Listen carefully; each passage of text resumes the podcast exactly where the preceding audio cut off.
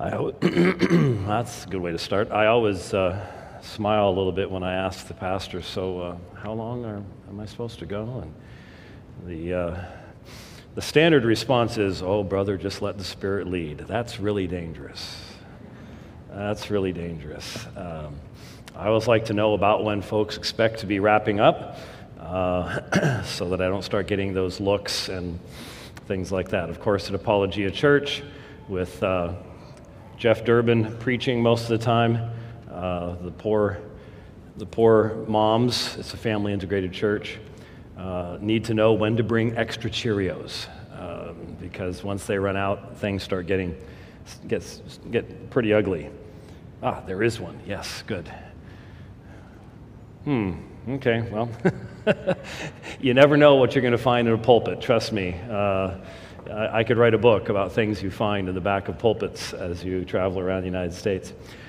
It is good to be with you this morning. Uh, some of you know that um, over the last two evenings, I have been involved in uh, battle uh, here in Houston. the, uh, the kind folks down at First Lutheran downtown really like to have debates. And uh, so uh, that was, I just done my third and fourth debate there. I thought I had done more, but uh, I guess I hadn't. And uh, we have uh, two more debates coming up in March when I'm coming back. Um, I'm leaving from here tomorrow, headed for Tullahoma, uh, Tennessee. I'll be doing a debate on the atonement there. And then uh, to the seminary in Conway, Arkansas, where I'll be teaching Baptist church history. Um, and then um, back here to, to Houston uh, the week after that for uh, two more debates uh, one with a man by the name of Leighton Flowers on John 6, and then the last one with a Unitarian uh, scholar on the deity of Christ. And so, uh, if you have already gotten your tickets, great. I think they've already sold out in, in March, but they're live streamed, so I hope you will watch those. the last two debates, last two nights, were with Trent Horn of Catholic Answers, one on Sola Scriptura, one on Purgatory. And uh, they were lively debates, shall we put it that way, uh, in, in the minimum.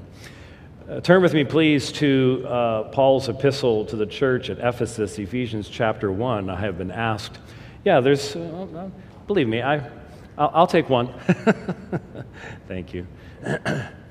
I, I have been fighting uh, the physical battle on this trip so far, and uh, I'm going to try to keep my uh, voice as low as possible, lest it just completely give out on me. And my sign language isn't all that good, so uh, we, we don't want to go. We don't want to go there. I have been asked to look at a uh, incredible text of Scripture in Ephesians chapter one, verses three through fourteen, with an emphasis at the end upon verse fourteen. And I will simply mention uh, in, in background uh, issue here uh, that it's very interesting to me the, the, the lengths to which men will go to try to get around Romans 8 and 9, Ephesians chapter 1, John chapter 6, John chapter 8, 10, 17. Um, all of these texts that speak so clearly and compellingly of God's sovereignty in the matter of salvation. It was really interesting. Um, last evening, uh, as I arrived for the debate, I was informed that there was already a uh, discussion going on in another building on the campus uh, in, involving a well known, uh, openly consistent Arminian uh, and, and I mean that in the sense of knowing Arminianism historically, so on and so forth, uh, who's also written a book on the logic of purgatory as a non Catholic, and that he was going to be attending the debate. And he did. And uh, when that information came out, my Roman Catholic opponent was just excited and overjoyed because the debate was on purgatory. And uh, this morning, I happened to notice on, uh, online, the social media, a picture of the two staying together, and, and my Roman Catholic opponent was saying, and he told me he agreed with everything that I said. And I couldn't help but thinking back to the fact that the first written debate of the Reformation took place between Martin Luther, we were in a Lutheran church, Martin Luther and Desiderius Erasmus. And Erasmus was a Dutch humanist scholar. And what were they debating? What was the very first written debate of the Reformation? Well, that's why Martin Luther wrote the book on the bondage of the will. And Erasmus wrote a book, not nearly as widely read, on the freedom of the will. And in that work, uh, Luther said to Erasmus, You of all of my opponents have put your finger upon the heart of the matter, the hinge upon which it all turns. And what was that? Well, it was the nature of man's will. Is man's will enslaved to sin? Is salvation the sovereign work of God? Um, or, as Rome must teach and must believe, uh, do we have some semblance of creaturely autonomy? Uh, and Rome has to believe that because how do you, how do you find salvation within Roman Catholicism? Well, I used to be able to answer that question really easily. Now we have Francis. And uh, I don't know what Francis believes, and nobody knows what Francis believes. But leaving the current pope aside and the confusion that's causing, historically, to receive eternal life requires utilization of the sacramental system. And so you have to have that, that desire, that ability to tap into the grace of God through the sacramental system of the Roman Catholic Church. And so it's fascinating that you would have a non Catholic today who would clearly agree with Erasmus against Luther, but let's be honest, that's the majority today. We who hold to the sovereignty of God, hold to the supremacy of grace, hold to election and predestination, believe what these texts say, uh, we are in the minority amongst those who call themselves quote unquote Protestants. There is no quote Protestant church in the first place. But so many today who do not like Roman Catholicism, theirs is a commitment of taste, not of conviction. Oh, I don't like the way that they uh, do worship or the clothes they wear or things like that. It's a matter of, I just don't like that way of doing things rather than what it used to be, not all that long ago for pretty much all of our churches a committed recognition that there was a fundamental and foundational difference between us in regards to the sovereignty of God and salvation. And so that certainly came out very uh, clearly last evening as we talked about purgatory. And in fact, uh, as I've debated that issue in the past, uh, in, there was a really well known debate I did in 2001 uh, with a uh, Catholic scholar by the name of Peter Stravinskas it more clearly demonstrated the differences between Rome and Scripture on justification than the preceding year's debate, which was on justification.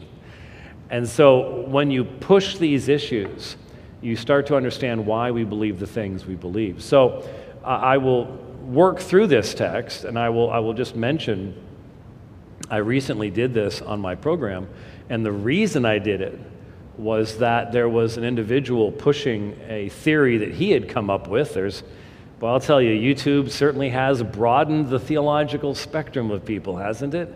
Uh, it used to be you had to convince a publisher that you had some kind of meaningful uh, credentials upon which to write a book. Now, not so much. As long as you've got a webcam, uh, you can put it out there. There is a particular individual uh, who was saying that all the reform people have completely missed the, are completely wrong about Ephesians chapter 1. Because Ephesians chapter 1, verses 3 through 12, are only about the apostles. All these words are only about the apostles, and it only becomes relevant to the Ephesians in verse 13. Um, as we look at this, as we consider this, uh, keep things like that in mind and, and ask yourself the question why is it that so many people who will name the name of Christ have an amazing capacity to read into Scripture arguments and perspectives that will allow them to maintain control when it comes to salvation itself. They'll be willing to say, all the glory goes to God, or at least 99% of it. God's tried real hard, but it was me that allowed him the great privilege of saving me. Well, I know that sounds rather amazing, but it, it, truly is what you're facing when you, when you look at what is being said by so many today. So, Ephesians chapter 1, beginning at verse 3, I will read through the text, uh, commenting uh, as we go, and then, as I said, the uh, request was that uh, the focus be toward the end at verse 14, uh, but obviously, uh, what comes before that provides that immediate uh, context. And so, writing to the church at Ephesus, where Paul spent a large portion of time, did he not? And yet, have you noticed something about this book? There aren't any personal greetings. You have personal greetings elsewhere, you have references to specific names. We read 1 Corinthians chapter 1. We talked about Crispus and Gaius and, and the household of Stephanas and, and things like that. And yet, Paul didn't spend nearly as much time in Corinth as he did in Ephesus. Why is that? I believe, honestly, that the epistle we're about to read from is the same epistle that is made reference to in Colossians 4:16. If you're familiar with that text, Paul says to the church at Colossae, read the epistle that is coming to you from Laodicea. Now, why would I come to that conclusion? Ephesus was the chief city in the Lycus River Valley, and so Paul, in spirit given wisdom, chose to establish a sound church at that place because he knew if there was a sound church there, the gospel would naturally invade all of Asia Minor. And it did. The church at Colossae was the result of having planted the church at Ephesus. Paul wasn't in Colossae, but it was a second generation church. And so you have here uh, what I believe is a circular letter. That is, it is meant to be uh, copied and then taken to the next church and the next church, and, and, and all those churches that had resulted from the evangelism of Ephesus itself, Ephesus being the chief city in that particular region.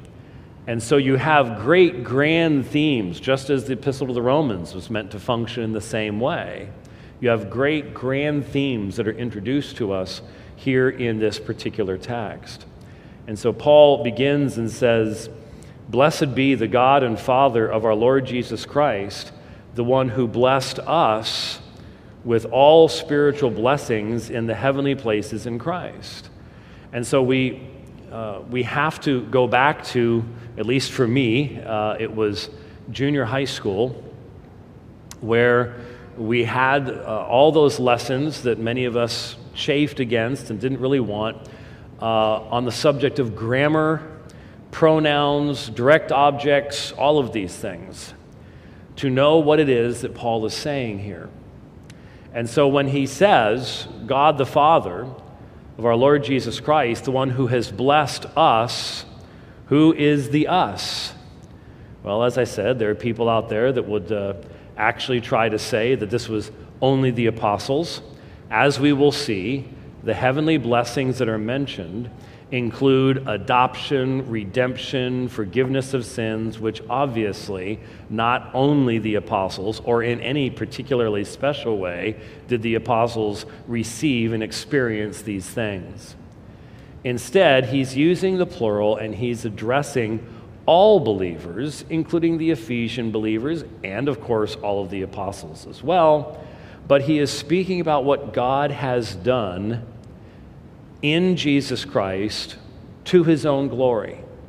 And so he speaks of the one who has blessed us with all spiritual blessings in the heavenly places in Christ.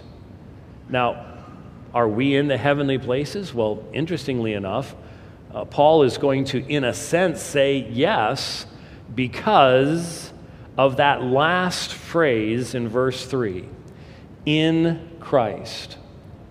make a note if you take notes, if you, if you mark in your Bible, the number of times just in the first 14 verses where Paul is going to use phrases such as in him, in Christ, and specifically in verse 6, in the beloved. I had always missed that one as a young person uh, because my father, uh, who was a pastor, um, would very often refer to the congregation as the beloved. Beloved, it's great to see you today. And uh, he was also one who would always use King James English in his prayers, too. That was just the way that he had been raised. And so I sort of missed the fact until I learned Greek myself uh, that verse 6, it's a singular, the beloved. It's not the beloved plural, the beloved uh, congregation. It's the beloved one, singular, that is in Christ. And so I believe, if I recall correctly, it's 10 times in 14 verses. The fact that this is in Christ all the way through here is one of the strongest arguments against religious pluralism, uh, against all the movements that are so common in quote unquote progressive churches that deny the uniqueness of salvation in Christ Jesus. What is said in this text is that the, the grace of God, the gifts of those grace, of that grace, are found in only one place, and that is in Christ. And so the blessings, the spiritual blessings that are ours, are ours because of our union with Christ. And in Paul's theology, there is such a reality of that union that he'll say in chapter 2 that we have been seated in the heavenly places in Christ Jesus. That reality of the now and the not yet. We need to know that now we are in Christ and we have these spiritual blessings, even though we have not yet entered in with Him into those heavenly places. We experience life here on this earth but the reality of our union with Christ is so real that we need to, as Paul said to the Colossians, we are to set our mind on the things above where Christ is, seated at the right hand of the Father.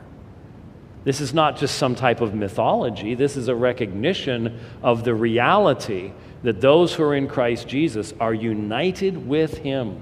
And He, as the resurrected one, sits at the right hand of the Father. And we in Him, therefore, have these spiritual blessings. Continuing on, verse 4 just as he chose us in him before the foundation of the world, that we might be holy and blameless before him. Now, depending on your translation, uh, at the end of that verse, you have the words in love.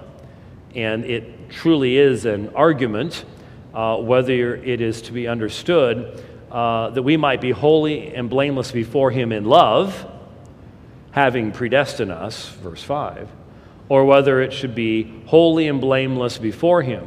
In love, he predestined us. I think probably it's in love he predestined us, but you can't prove the point one way or the other.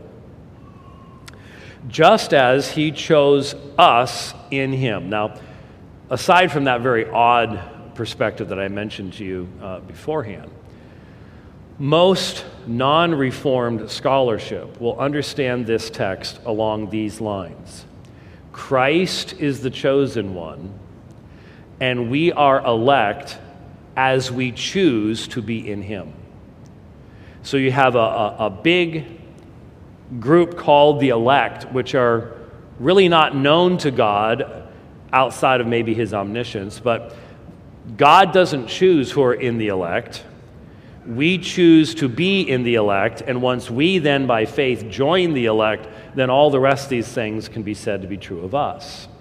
This is called class election. A class of people have been chosen by God in Christ, but He has not chosen the individuals. He has left that up to us to make that choice. But you'll notice, going back to grammar, just as he chose us in him. Now, thankfully, the Greek language is very clear. English is not nearly as clear and not nearly as specific as Koine Greek was as to what a direct object is, indirect object, etc., etc. And the direct object of choosing, just as he chose, is not him. It does not say he chose him, it says he chose us in him before the foundation of the world. The direct object of choosing is us, us who receive the spiritual blessings. And we know that this is not choosing Christ because what does it say? The result of this choosing, the purpose of this choosing, is that we might be holy and blameless before Him. And so, whatever this choosing is about, we must recognize that from the biblical perspective, this choosing is about salvation, holiness, and blamelessness. These are terms that Paul uses elsewhere to speak of the church, the church that is in Christ, the body of Christ, that it is God's overarching purpose that there be the body of Christ, and that He, by His Spirit in this life, is conforming us to the image of Christ, so that that body is being made holy and blameless. This is God's purpose, this is God's intention.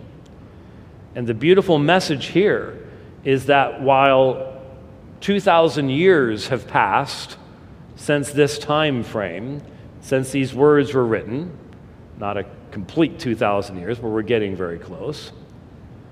That purpose has not ended. God has always been about forming a people who are holy and blameless before Him. And He ch- chose to do this in Christ before the foundation of the world, not just simply a broad spectrum statement that I'm going to make a church. I'm not sure who's going to be in it. Um, I might be surprised one way or the other. No.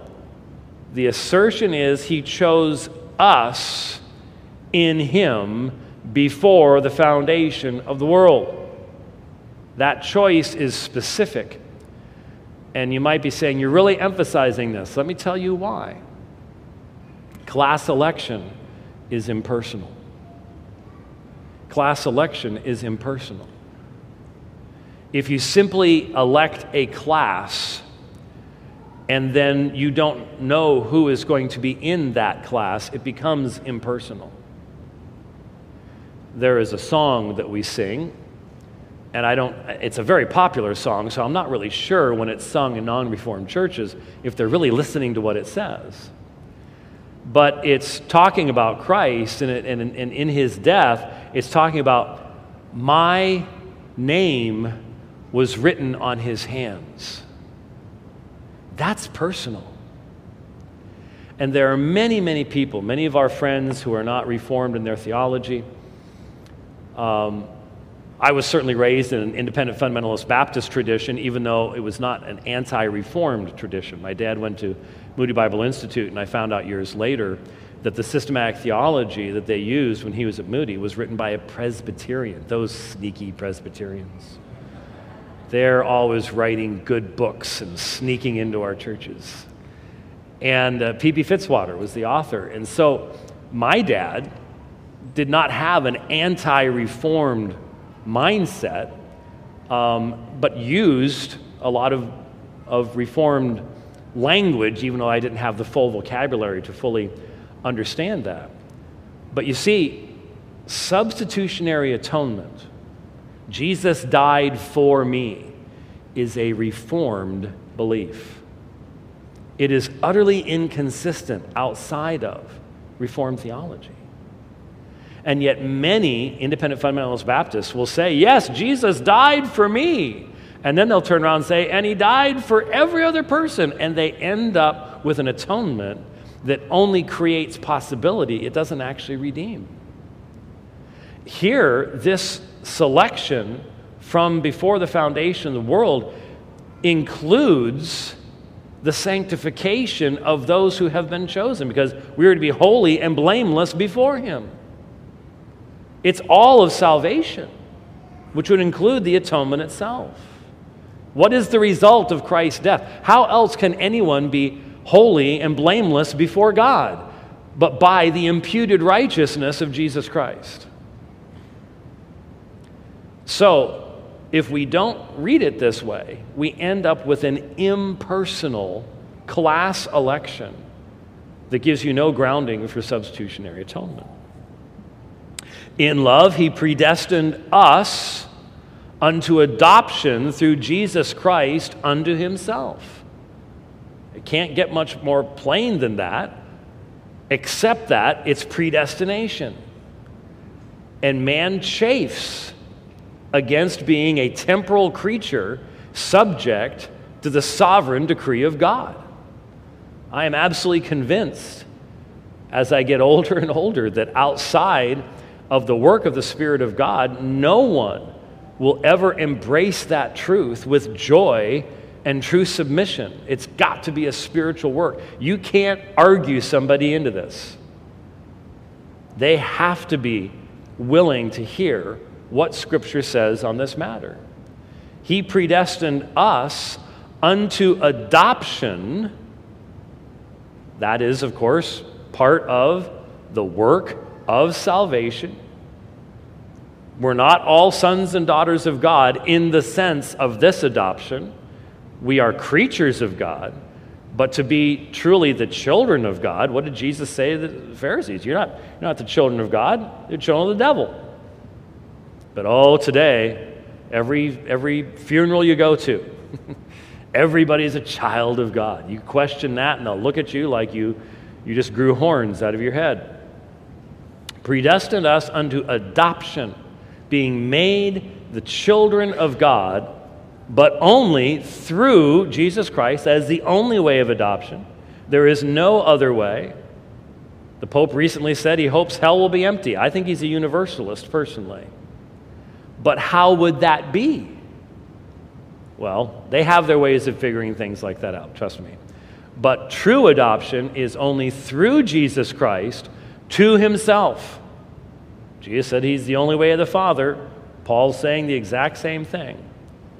But what is this predestination in love based upon?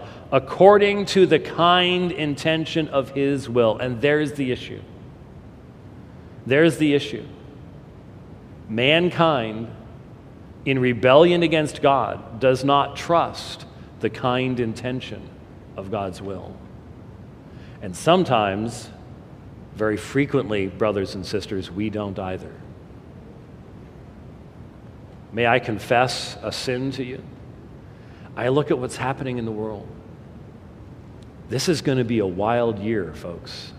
I hope you've got your seatbelt on. 2024 is going to be crazy. I don't know what the situation in our nation will be in January of 2025. I could foresee some major changes, major struggles and difficulties. And you know what? Our, uh, our introduction, by the way, is a little old. I have five grandchildren. Little Ransom uh, is over a year old now. And uh, Kelly and I have been married for almost 42 years. And when I think of my grandkids, and I think about what could be coming our direction, I sometimes don't trust. I worry. I fret. I become distracted. I know I'm the only one in the room that suffers from this. I know. Everybody's looking down. A little bit of conviction coming upon us all? Does God have a kind intention? Is he working all things according to that will? That's what verse 11 is going to tell us. If so, do we trust him? It's one thing to read this and talk about the big things of salvation, but then we need to make application in our lives. Predestined us according to the kind intention of his will, not our will His will. There's the problem. I can't control that. And so man finds ways around it. And if someone ever asks, and it's asked all the time, why me? Why not that one? Why one sister and not another sister? One brother and not another brother? This part of a family, not that part of a family? Why? The only ultimate answer I know of is verse 6 To the praise of his glorious grace, which he graced us, which he freely gave to us, but it's the same root, which he gave to us graciously, us, in the beloved one, in Jesus. This is undoubtedly one of the most exhaustive phrases I know of. What's the reason? What's the ground of the, of the predestination? What's the ground of, the, of His will? To the praise of His glorious grace, which He graced us with in the beloved one. If you're in Christ, you're in Christ by grace. If you're loved, it's because you're in the loved one. There is no place left for boasting. There is no place left for sacramental systems. It's all of God and all to His praise and honor only. There is nothing left for mankind to boast about.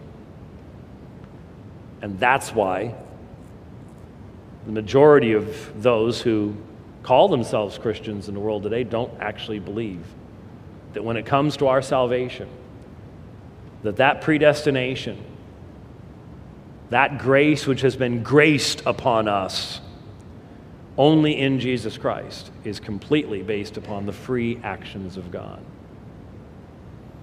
Now, is this again just some type of general thing? No, because in whom, in the beloved one, we have redemption through his blood Here's the connection of the atonement. So many Christians have the atonement as one subject over here, and elections over there, and the church is over there, and eschatology is up there, and it's all just spread out all over the place. You can't do that. We have redemption through his blood only in him. This is salvation. The forgiveness of our trespasses is only in Him because we are united with Him. And how great is this forgiveness? According to the riches of His grace. You cannot have a greater standard. How much can be forgiven? How great a sin can be forgiven? And there are people who literally are fearful of this truth being preached and taught because they've seen individuals who will take a promise like this and they will abuse that grace. I don't believe any person whose heart has been changed by the Holy Spirit of God can read these words and go, Oh, gracious forgiveness. Let me pile the sins on Jesus now. When we understand that He bore our sins in His body upon the tree, what are we going to do? Just pile them on for the fun of it? No, there is a change that takes place. We are made new creatures in Christ. But we have the forgiveness, the redemption of our sins, the covering over according to the riches of his grace, which he has lavished upon us. He's, he, made, he has made to abound unto us. Not through a sacramental system. I, I feel my heart breaks. I mean, I, I do battle with Roman Catholics as I was battling with Trent Horn the past two nights, and On one, one part of me is going, here is a man who is preaching falsehoods that enslave people. So I have to be clear, I have to be forceful. At the same time, he's a really nice young man. He's one year older than my son. He's a nice young man. You'd like to go to dinner with him. And it's a tragedy. We were talking at the end of the debate last night that I'll be coming back, I'll debate, be debating universe, uh, a, a Unitarian. And he would debate the same Unitarian in the same way as me. But we are fully divided from one another. Why? Right here. The riches of God's grace, which He has caused to abound to us in Christ Jesus, brings us perfect salvation. He does not proclaim that message. He's probably at a church somewhere in Houston today, or maybe he went back to Dallas last night. I don't know. But he's probably somewhere today attending Mass. And that Mass will not perfect him. He will have to go to Mass again next week and the week after that because it's not a finished work. And he has no imputed righteousness. That's the tragedy. It truly breaks my heart. I hope when you see people that are trapped in falsehood, that you don't have just, that, you, that, that what you have in your heart is a true feeling of compassion, pity at the, at the damage that is done by false teaching. According to the riches of his grace, which he's called to, uh, caused to abound to us in all wisdom and understanding. God wants us to know what He has done for us so that we can glorify Him and rejoice in what He has accomplished in Christ Jesus. He has given us wisdom and understanding. He's made known to us the mystery of His will. He didn't have to but he wants us to know the mystery of his will according to the kind intention which he has set out, which he has established in Jesus. He wants us to know these things. He's, this is not like the old pagan religions where you had the mysteries and you had, you had the initiates and then eventually all the way up to the chosen ones and only the ones up here because they've gone through all the, the, the, the ceremonies and everything else. Only they know all the mysteries and things like that. No, Christianity never had that concept. It was clear in Jesus' teaching. My teaching is open to everyone. Proclaim from the rooftops. Nothing that is hidden will not be made known. And so he has made known to us, and it's an act of grace, the mystery of his will. And this is where he's given it to us in Scripture if you don't have the highest view of this, and there are so many in quote unquote Protestant churches and in Roman Catholic churches, that matter, that do not believe that this is a consistent word from God. You will never believe what Paul is saying here if you think that Paul, for example, contradicts James, and James contradicts Paul, and Paul contradicts Paul. My opponent just last night the only way he could make his interpretation of 1 Corinthians chapter 3 work was to say that Paul was wrong about when the day of the Lord was going to be. I'm like, wow. Did, did, people hear that? They understand that? But you need to understand if you think, I actually have two Jeffrey Rice rebinds with me. Please do not be, do not be jealous. Um, they, but they are beautiful. Uh, this, is the, um, this is the Johnny Cash Bible, by the way, just in case you wanted look it up. Um, if you believe that this is a consistent word from God, you are in the minority of the vast majority of quote unquote Christian churches in the world today. You go to a Bible college, you go to a seminary, the vast majority of them are going to tell you that these are the words of men, that there's internal self contradiction, redaction, editing, etc., etc., etc. If you believe that this is a consistent word from God, not only does that put you in a special group of people, but it's also, honestly, the only way you're ever going to believe what's being said in these words. If this isn't divine revelation consistent from beginning to end, you're not going to believe this. There's no reason to believe in the Trinity, resurrection, divine election if you don't have the highest view of Scripture. And so, as the view of Scripture declines in churches, you see these beliefs, even though so many of the churches around us were founded believing these things, and they don't believe them anymore. Where did it start? A collapse in confidence in Scripture. A collapse in the confidence in Scripture. And I truly believe it's only the Spirit of God that maintains us in our faith in what God has revealed in Scripture. So, he speaks of the intention, the kind intention which he has established in him, set forth in him. What?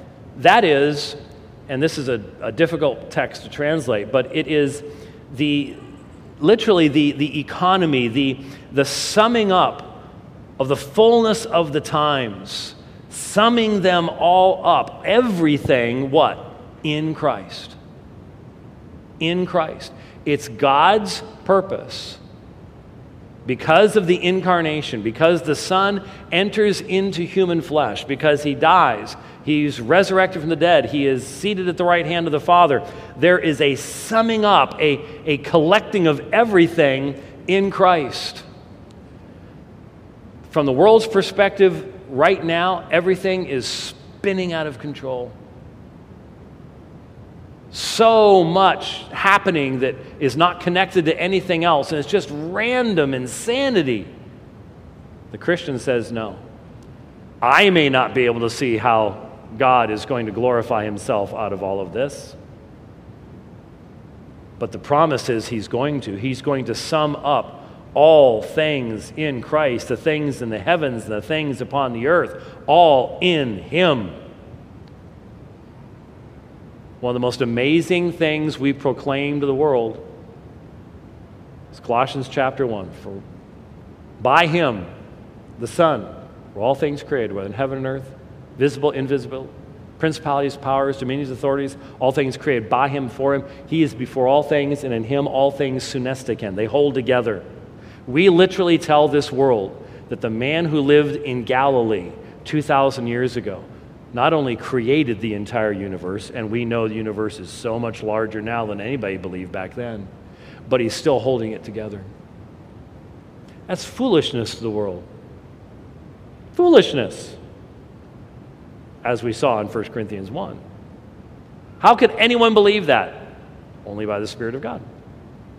Only by the Spirit of God. That's why the church keeps growing, because the Spirit keeps opening hearts and minds to know who our Creator is.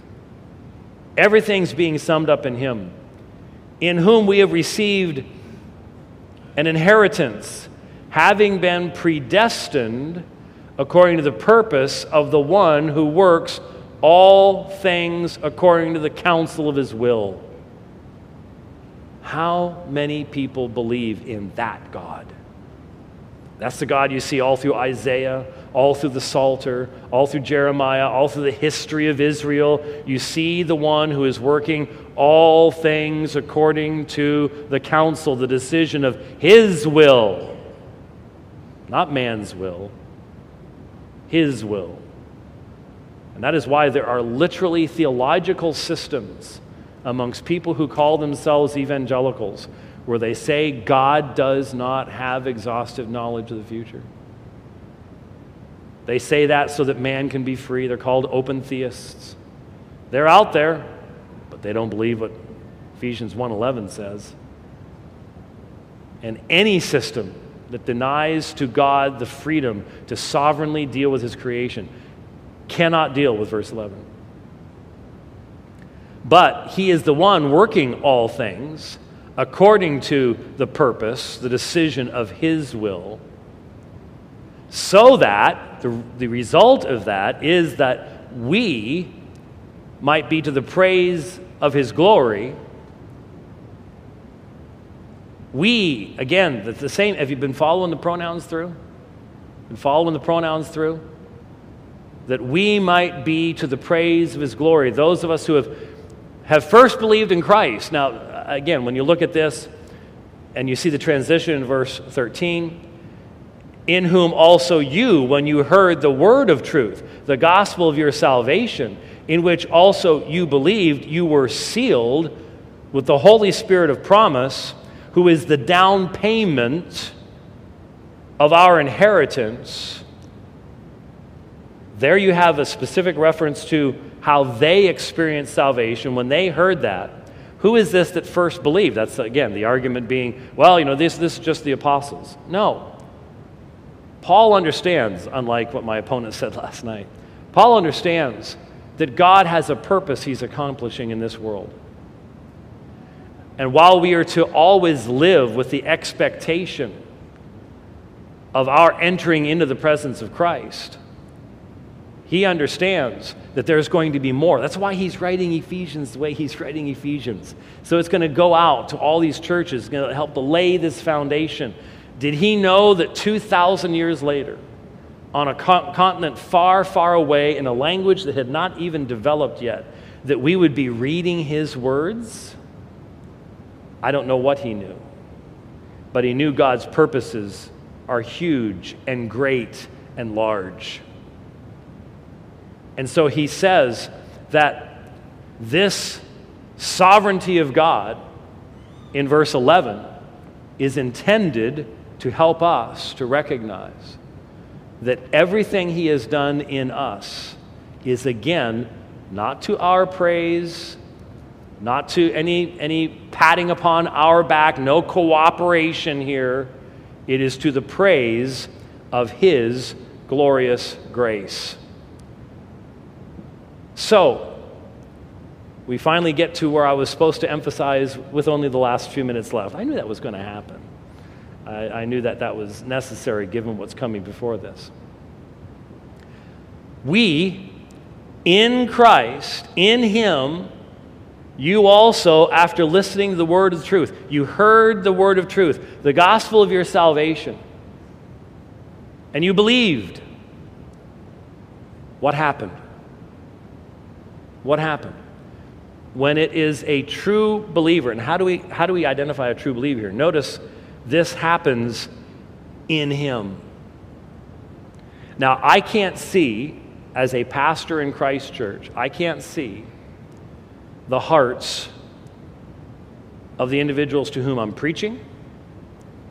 I can't see the hearts of individuals who come forward for baptism and for membership in the church. And so, anyone who has been a minister of the gospel for any period of time knows that you can have that extremely difficult experience of having to disfellowship people, of seeing people that you had had great hopes for and you administered the word of God to turn against the truth. It breaks the heart. The longer you're in ministry, the longer the list is, and the, long, the more faces you can see of those who have gone out from us, so it might be demonstrated they're not truly of us. We recently had to do discipline upon a person who's continuing to try to cause problems, but a person that I baptized. And I had great hope. How can we tell? Well, the fact of the matter is, as we can tell from the New Testament, there are times when the church has to deal with false profession. But who does the Holy Spirit seal? Because when we talk about someone who leaves the church, we're not talking about someone in whom the Holy Spirit has failed. Notice that this sealing that takes place, not only the hearing, but then the believing the gospel of your salvation, this sealing takes place in Him, in Christ. The great shepherd loses none of his sheep. We may have some goats that come into the visible church, but in the true flock that He knows, every one of those sheep knows Him and follows Him, and He knows them. Time will tell in this life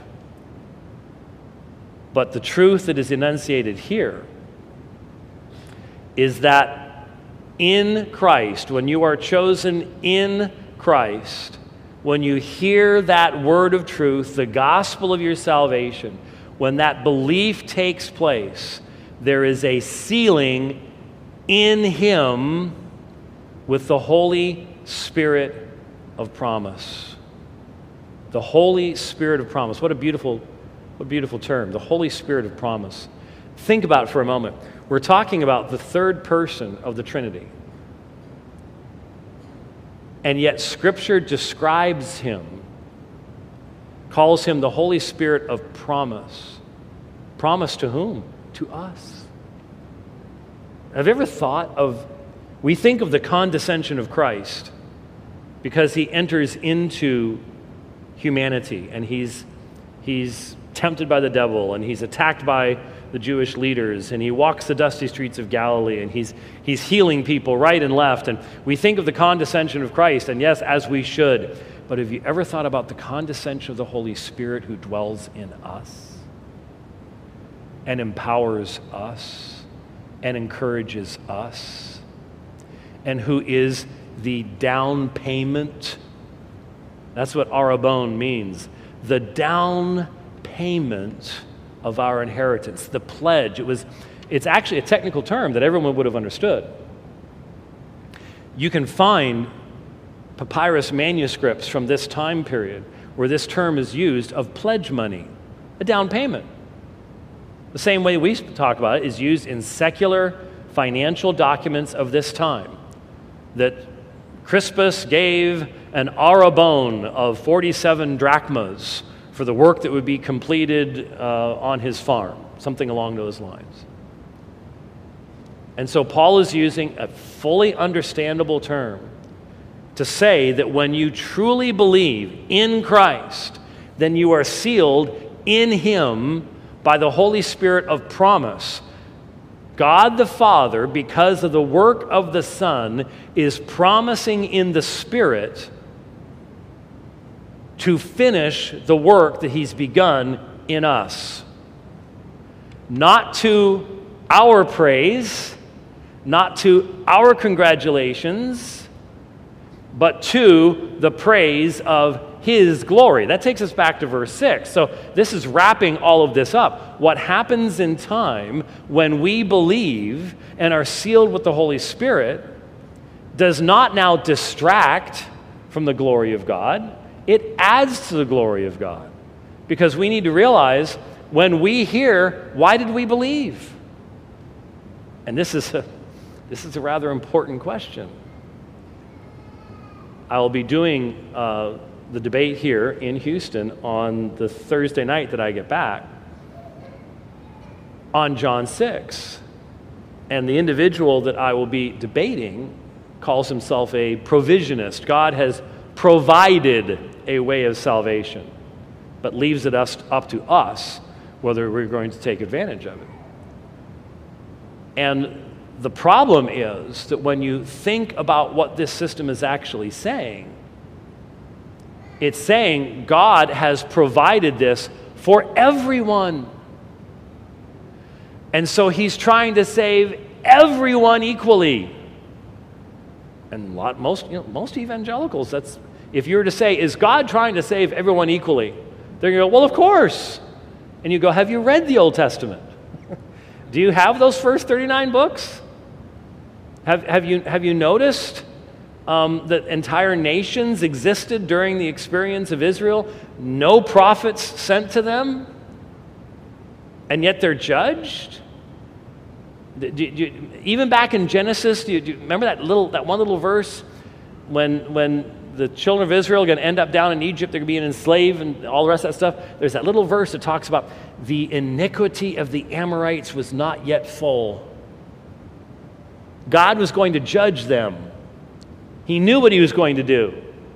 Their religion was absolutely horrifically disgusting, but God gave them more time to pile up even more wrath. It's there in Scripture, whether you want to believe it or not. Hey, do you have Jesus' view of Scripture? He accepted all of it. We, we need to accept all of it too. So, what is the result of the Spirit being the arrabon, the down payment? The Holy Spirit of promise that God has promised He's going to finish this work in us, that He's going to give us an inheritance, that He's going to redeem His own possession if you are sealed, in Christ by the Spirit of God, you do not belong to yourself, you belong to Him. And He has promised He is going to finish that work within you. That's the promise of Scripture. I've traveled around the world. I think it was 2018. Um, I got to, I've been going for years and years. I've been going to South Africa. And so Voddie talked me into getting on one of those African airlines um, and coming up to Zambia. And so I got to go to the school. Uh, I got to experience the road outside of the school. I don't know how shocks survive anything, uh, in, almost anywhere in Africa, to be honest with you. Um, but we had a wonderful time there, and uh, Voddie and I did a mock debate. He, he had had a local imam this close to being willing to debate me at the school. And then the week before, he, the imam backed out. And so I got to debate Imam Voddie. That was a unique one. Uh, let me tell you that. I actually took a picture with my phone because I was right next to where the podium was. And I'm just looking up at this mountain of a man next to me going, I'm debating this man? This is very strange. It was really exciting. But anyway, I had the opportunity of traveling all over the world through to the very end of 2019. I don't fly anymore. I will give you the purposes later on. It's not a matter of being afraid of anything like that. I flew 165,000 miles in 2019. I'm not afraid of flying. I just don't like the fact the airlines basically looked at me and said, go ahead and die. Um, so why should I keep giving them $100,000 a year or more in ticket prices when they didn't care about me or my health or anything else? Anyway, one of the things that was so beautiful when I would travel to, I spent two months in London in 2019. I went to Melbourne, got out just before COVID started, and, and I'd meet believers all around the world Zambia, South Africa. Uh, in, in January of 2019, I taught in Samara, Russia. Couldn't do that right now. Um, and yet, everywhere I went, it didn't matter where there was a supernatural connection and unity between myself and my brothers and sisters in Christ in all of those churches. Sometimes I couldn't sing the hymns, could recognize the tune, knew what the hymn was about, but uh, you know, like in Ukraine, I, sp- I taught in Ukraine for years. And it was beautiful to hear those voices being raised in worship, even in a language that I will never, ever be able to figure out but I was still a part of the worship. Why? Because the Spirit of God. The Spirit of God isn't limited by geographical locations, language, culture, dress, anything. And I, I remember those first, the first few trips when it really struck me the close spiritual union I had with those individuals was due to one thing the truth of this text. We have been sealed with the Holy Spirit of promise. He is the down payment. God is going to redeem his own possession in Christ Jesus. We need to remember that. The persecuted church lives on that promise. They live on that promise. And we may experience persecution in the future. And the only way to live on that promise is if we've already embraced it now. So, with me today, will we give thanks to God the Father for the tremendous, perfect work of God the Son and the indwelling presence of God the Holy Spirit who's been given to us as God the Father's way of saying, You are mine. I've chosen you in my Son. And my Spirit now dwells within you as the promise. You're going to receive your inheritance. You are my possession, and I will redeem you. I will finish that work. The triune God. The gospel is triune. If you don't believe in the Trinity, you don't understand the gospel. May we rejoice in what God has done in Jesus Christ and rejoice in the Spirit that draws us to say amen to his word. Let's pray together. Our precious Heavenly Father, our triune God, Father, Son, and Holy Spirit, we have seen your triune work here in the pages of your word. You have drawn us to this place, you've opened our hearts, you cause us to believe your truth, to rejoice together. And Lord, you've been doing this generation after generation. You have always kept your promises to redeem your people. Help us to embrace this, rejoice in it. May it give us joy in our daily lives. As we experience difficulties, may we understand the Spirit does not leave us, but the Spirit sanctifies these trials and tribulations to our sanctification, all to the glory of God.